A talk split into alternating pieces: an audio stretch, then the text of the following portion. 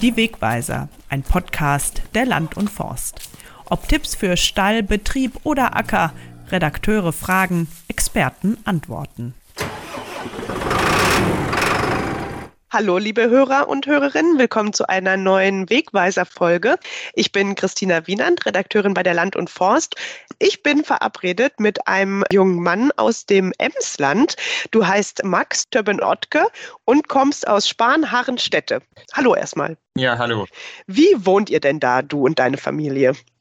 Ja, also wir wohnen auf dem alten Resthof. Ja, ziemlich schöne Lage eigentlich.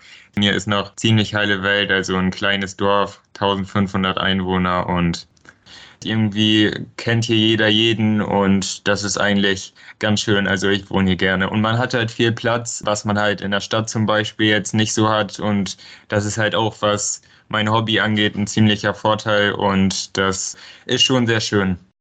Und da hat man ja auch ab und zu schon mal Zeit für etwas besondere Hobbys, sage ich jetzt mal, zumindest für einen 17-Jährigen wie dich. Du schraubst privat an Treckern rum mit deinem Vater als Team. Was habt ihr denn da schon alles so gebastelt? Ja, also da muss ich jetzt erstmal ein bisschen ausholen. Also ich habe mich eigentlich schon immer für Technik interessiert und das fing halt so mit Lego-Technik und Fischer-Technik an und so mit kleineren Sachen, dann habe ich mit Papa zusammen mein E-Bike gebaut. Das hat mich halt immer interessiert und mit 15 Jahren ging dann so das Schrauben los, dann Roller gekauft, die wieder fertig gemacht und verkauft und dann hat sich das halt immer so ein bisschen gesteigert. Ich bin da so ein bisschen reingewachsen. Alte Trecker haben mich aber schon immer total interessiert. Das war halt einfach nur noch nicht so greifbar, allein des Geldes wegen, weil man muss sich das ja auch irgendwie finanzieren können. Ja, aber als dann der Vater von meinem Freund, der hatte einen 135er MF, das wird hier vielleicht einigen was sagen, das ist so ein kleiner Trecker, englisches Fabrikat, 45 PS und der war ziemlich marode, sag ich mal, also durchgerostete Kotflügel und die Elektrik war platt und ich fand den aber total cool, weil wir da früher mal mitgefahren sind. Und dann hat sich halt bei Nachfrage herausgestellt, dass er den wohl verkaufen würde und da war ich halt direkt Feuer und Flamme und ich hatte dann ja mein Erspartes von den Projekten vorher und konnte mir dann so mit den Trecker kaufen. Der hat knapp 2000 Euro damals gekostet und wenn man sich vorstellt, dass man das auch für einen guten Roller bezahlt, dann war das auf einmal doch gar nicht mehr so unrealistisch und dann eigentlich nur noch Prioritätensetzung. Also ich habe bis heute keinen Roller und habe mich dann eher fürs Hobby entschieden. Das war dann so ein bisschen das Schlüsselprojekt. Also ab da war ich dann so auf dem Treckertrip. Dann kam in den Anfängen der Corona-Zeit ein Hanomag mit Frontlader dazu. Der war etwas günstiger noch als der MF, den dann auch wieder fertig gemacht, neu lackiert. Dann kam ein etwas seltenerer Trecker, ein Kramer. Also es war, ich habe jetzt nicht mehrere Trecker hier, da hätte ich ja gar nicht das Geld für gehabt, sondern ich habe mir halt immer einen Trecker gekauft, den dann wieder fertig gemacht, ein bisschen aufgehübscht, den dann wieder verkauft und davon dann das neue Projekt finanziert. Ja, und so ist das dann irgendwie seinen Lauf gegangen. Und Papa ist halt so ein Tausendsasser, was Interesse an Technik angeht. Also der hat jetzt nicht irgendwie die Trecker als sein übergeordnetes Hobby oder so, sondern der interessiert sich halt allgemein für Technik. Aber der hat sich trotzdem auch immer für meine Projekte und die Trecker interessiert und mir halt auch dann bei den Restaurationen geholfen und hat sich das halt selbst beigebracht. Eigentlich hat er Landwirt gelernt und ja lange in der Tischlerei gearbeitet, aber immer nebenbei was Handwerkliches gemacht. So ist so ein bisschen die Entstehungsgeschichte gewesen. Und so vorab nochmal als Frage, bevor wir zu deinem aktuellen Projekt kommst, weshalb du auch hier bist und mit mir sprichst. Wie kann man sich das denn vorstellen? Ihr habt dann zu Hause eine Scheune und da verabredet ihr euch abends und dann geht's los? Oder habt ihr bestimmte Tage, an denen das macht? Also wie baut ihr das so in den Alltag ein? Ja, also das ist erstmal ein ziemliches Privileg, sag ich mal, dass wir eine relativ große Werkstatt haben, wo man sowas halt auch umsetzen kann. Das ist ja so die Grundvoraussetzung, um solche Projekte dann auch irgendwie umsetzen zu können, weil allein das Equipment, die ganzen Schraubenschlüssel und so weiter, das muss man natürlich auch erstmal haben. Was das angeht, natürlich super ja, Voraussetzungen, um dann da reinzustarten. Und das ist eigentlich immer, wenn Zeit ist, dass ja, Papa und ich dann in der Werkstatt sind, Papa nach Feierabend, ich nach der Schule, halt so ein Hobby, das läuft dann so nebenbei. So ein bisschen verbindet das dich ja auch mit der Schule, fällt mir nämlich gerade ein, was wir nämlich noch gar nicht gesagt haben. Ähm, du bist ja Schüler an einem beruflichen Gymnasium im Fachbereich Mechatronik. Also das quasi begleitet dich nicht nur zu Hause, das Thema, oder?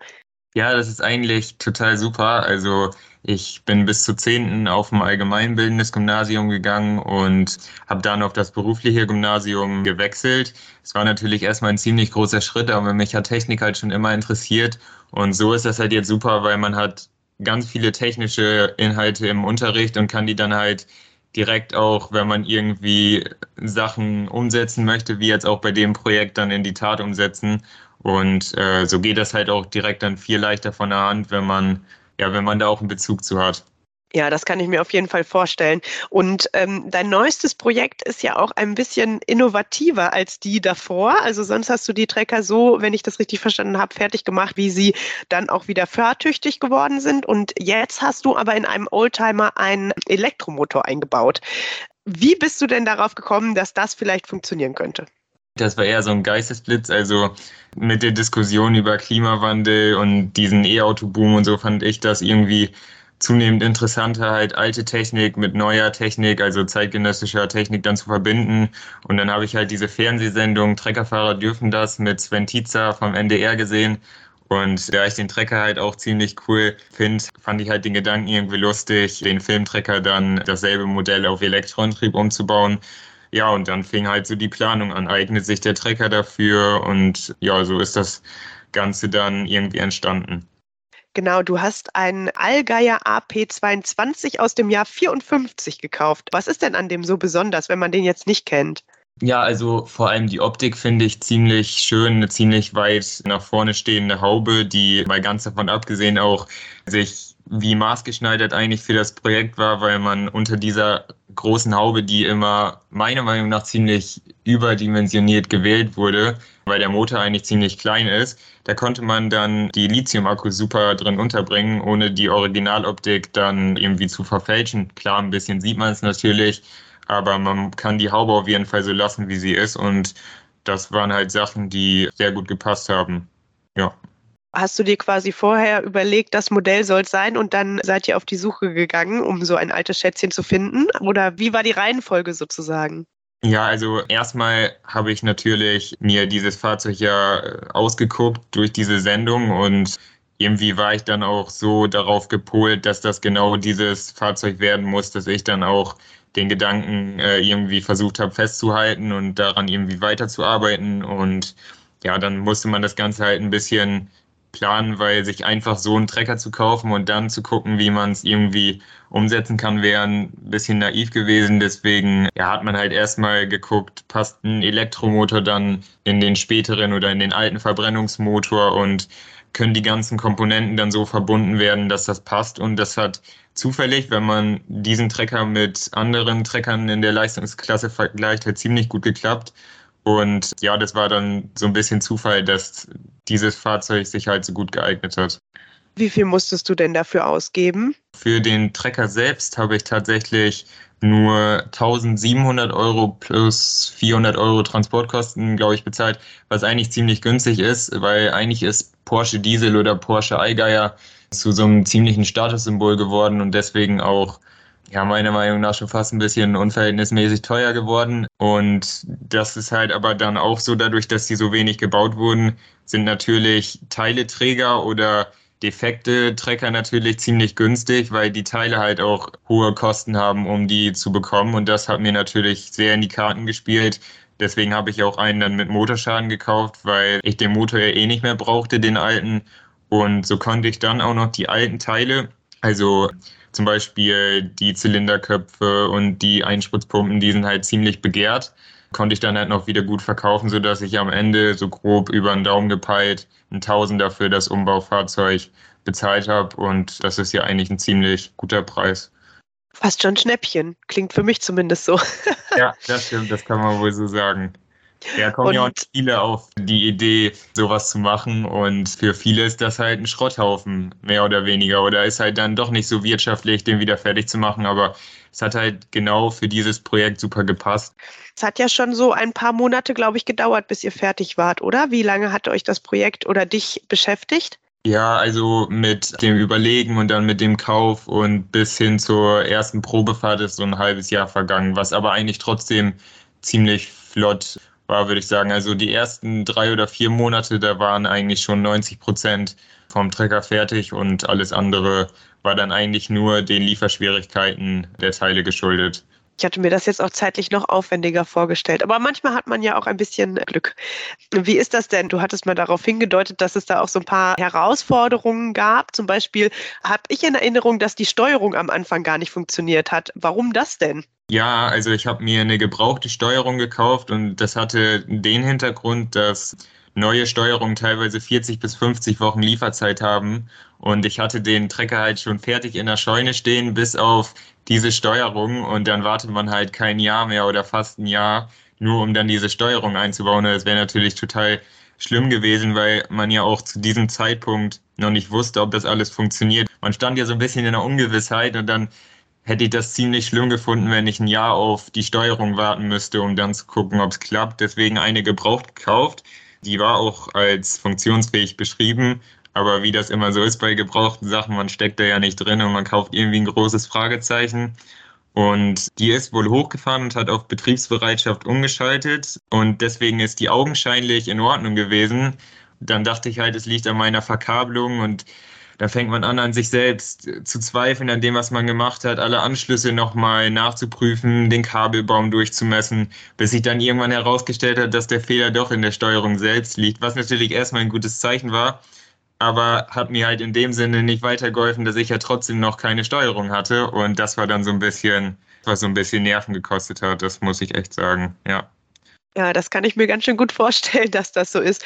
Gab es denn noch was anderes, was dich noch länger beschäftigt hat als Herausforderung oder fluppte der Rest ganz gut so? Ja, also an sich, das Projekt, wenn ich jetzt so im Nachhinein drauf gucke, hat das schon ziemlich gut geklappt aber die Umsetzung als solches ist halt eine ziemlich große Herausforderung gewesen. Also das Zusammenspiel von den ganzen Komponenten, alles unterzubringen, ohne die Originaloptik zu verändern, die Verkabelung, die Konstruktion, also dieses, dieses Gesamte, dass alles passt, das war schwierig, dass man alles miteinander in Einklang bringt und ja, man musste halt auch öfters Kompromisse eingehen oder dann irgendwie Alternativen finden. Und das war so ein bisschen eigentlich die Herausforderung. Das war eigentlich so ein ja, stetiges, kleines Abenteuer, also ziemlich nervenaufreibend eigentlich, weil man das halt im Vorhinein nicht wirklich planen kann. Also man kann zwar einen groben Plan machen, aber so eventuelle Schwierigkeiten und so, das kann man halt alles gar nicht so vorhersehen und man muss sich halt immer dem bewusst sein, dass dann halt auch Sachen kommen werden, die man nicht vorhergesehen hat. Da muss ich sagen, dem war ich mir teilweise nicht so bewusst, aber ich bin da auch ziemlich naiv reingestartet aber es hat natürlich jetzt im Nachhinein geklappt und dann ist man auch froh. Aber jetzt, wenn ich nochmal so ein Projekt beginnen würde, dann würde ich da, glaube ich, ein bisschen gelassener reingehen und auch direkt mir ins Bewusstsein rufen, dass da irgendwas schiefgehen wird und man das nicht dann zu ernst nehmen sollte. Ja, das gehört wahrscheinlich einfach auch so ein bisschen dazu, zu so größeren Projekten. Ein bisschen Hilfe hattest du ja, glaube ich, auch immer, ne? Dein Vater, hast du gesagt, hat dir geholfen oder zumindest versucht, zur Seite zu stehen. Hat das denn immer geklappt? Konnte der dir immer helfen? Habt ihr da wahrscheinlich beide länger dran rumgetüftelt, oder? Wie kann man sich das vorstellen? Ja, also das so, die mechanischen Sachen, da hat Papa mir halt ziemlich viel bei geholfen. Also was so Verschweißen angeht, von den beiden Adapterplatten zum Beispiel. Oder als wir den Trecker in der Mitte trennen mussten, das muss man sich vorstellen, da wo der Motor an das Getriebe angeflanscht ist, da kann man den Trecker trennen, also auseinanderziehen, um die Kupplung zu wechseln und sind halt alle schwere Arbeiten, wo zwei Leute von Vorteil sind und halt auch immer, wenn es um irgendwelche Probleme ging oder die Lösung von denen, war es halt gut, wenn man jemanden hatte, der schon ein bisschen mehr handwerkliche Erfahrung hatte. Aber den ganzen elektronischen Teil habe ich halt komplett selbst mir überlegt und dann verkabelt. Also das ist dann meine eigene Arbeit so gesagt gewesen. Ja. Und ich muss jetzt nochmal fragen, ich habe gelesen, dass es noch Unterstützung von einem Werter Unternehmen gab. Wie hat das denn funktioniert? Also hast du dann die Mitarbeiter bei der Elektronik um Rat gefragt oder sind die dann mal bei euch in der Scheune vorbeigekommen, so ungefähr? Ja, also einer hier bei uns aus dem Dorf, Heinz Temm, das ist der Geschäftsführer von dem Unternehmen, den kennen wir halt ziemlich gut und der fand das Projekt direkt super und wollte uns da halt auch bei der Lagerung helfen und dann ist der zu uns in die Werkstatt gekommen und dann sind wir halt angefangen, uns zusammen darüber Gedanken zu machen, zu gucken, wie kann man das umsetzen. Und ja, dann hat der halt die Lagerung, also von dem Elektromotor und den Flanschbau dann in Angriff genommen, weil es halt auch ziemlich präzise Teile sein mussten, weil natürlich für so hohe Drehzahlen, das kann man nicht selbst so herstellen. Da sind ja teilweise Hundertstel an Genauigkeit vonnöten. Deswegen haben die das dann gemacht. Und das war auch eine echt schöne Zusammenarbeit. Also das hat mich sehr gefreut, dass das so geklappt hat. Ja, das glaube ich. Das klingt irgendwie, als ob es für alle Seiten mal ganz außergewöhnlich und spannend gewesen wäre, ne? Ja, das war es auf jeden Fall. Also die fanden das halt auch total interessant und mich hat es halt total gefreut, weil alleine ohne die Hilfe dann der Firma hätte das Ganze halt auch nicht geklappt.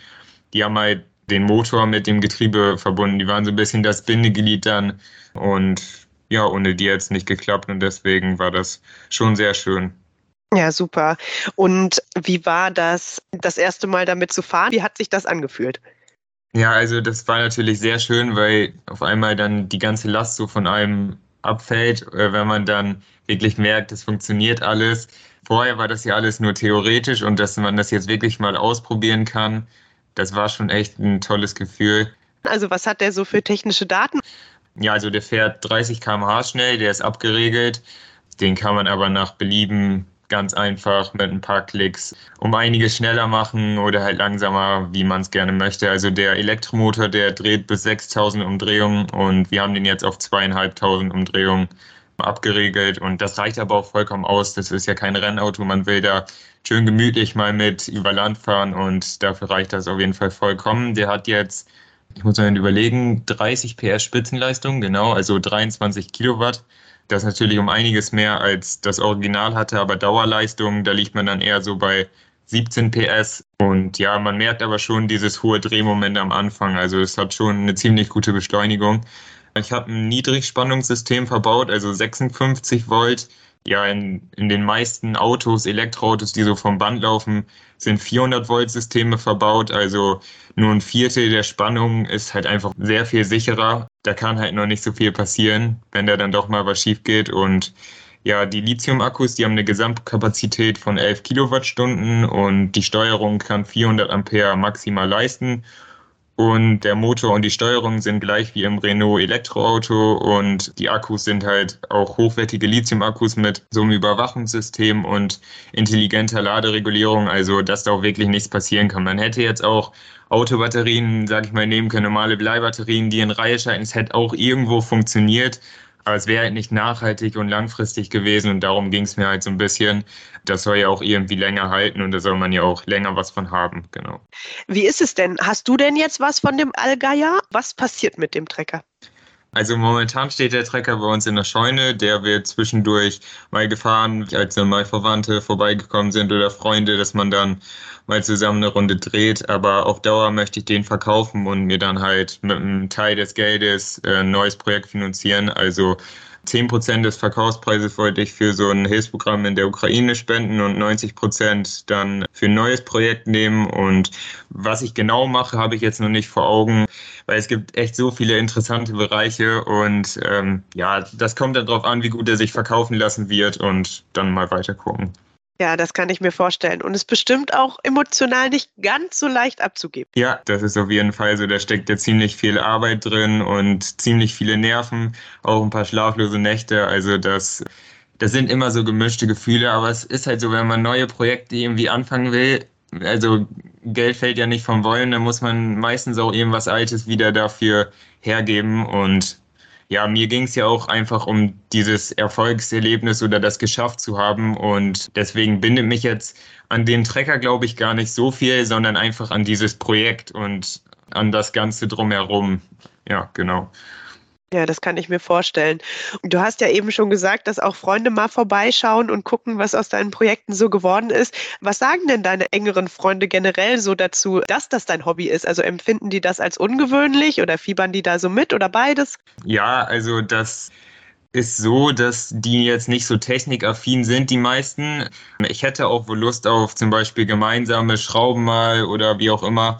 Problem ist halt, dass das in dem Fall dann nicht so gut passt und man muss sich halt, wie jetzt bei dem Projekt, halt auch ziemlich da reinfuchsen, weswegen das halt ja schon schwierig ist, dann mit mehreren Leuten so umzusetzen und halt dann Gleichgesinnte zu finden, aber und da kommt jetzt das Internet ins Spiel durch Facebook-Foren und ähm, an sich das Internet. Ich bin da in vielen Gruppen drin, da findet man viele Gleichgesinnte und auch Experten Und auf Oldtimer-Treffen bin ich öfters. Ich mache schon länger Aufkleber für Oldtimer-Freunde. Und so kommt man halt immer mit Leuten ins Gespräch und kann sich dann über das Hobby austauschen. Das ist ganz gut. Ich hatte in einer anderen Podcast-Folge mit einem Oldtimer-Club auch schon mal das Austauschen von Ersatzteilen, wurde mir gesagt, dass man manchmal sich dann doch einfacher aushelfen kann, wenn man weiß, was die Leute so zu Hause liegen haben oder wen man fragen kann.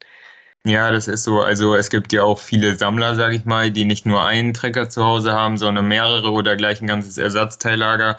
Und das merkt man halt auch auf den Treffen.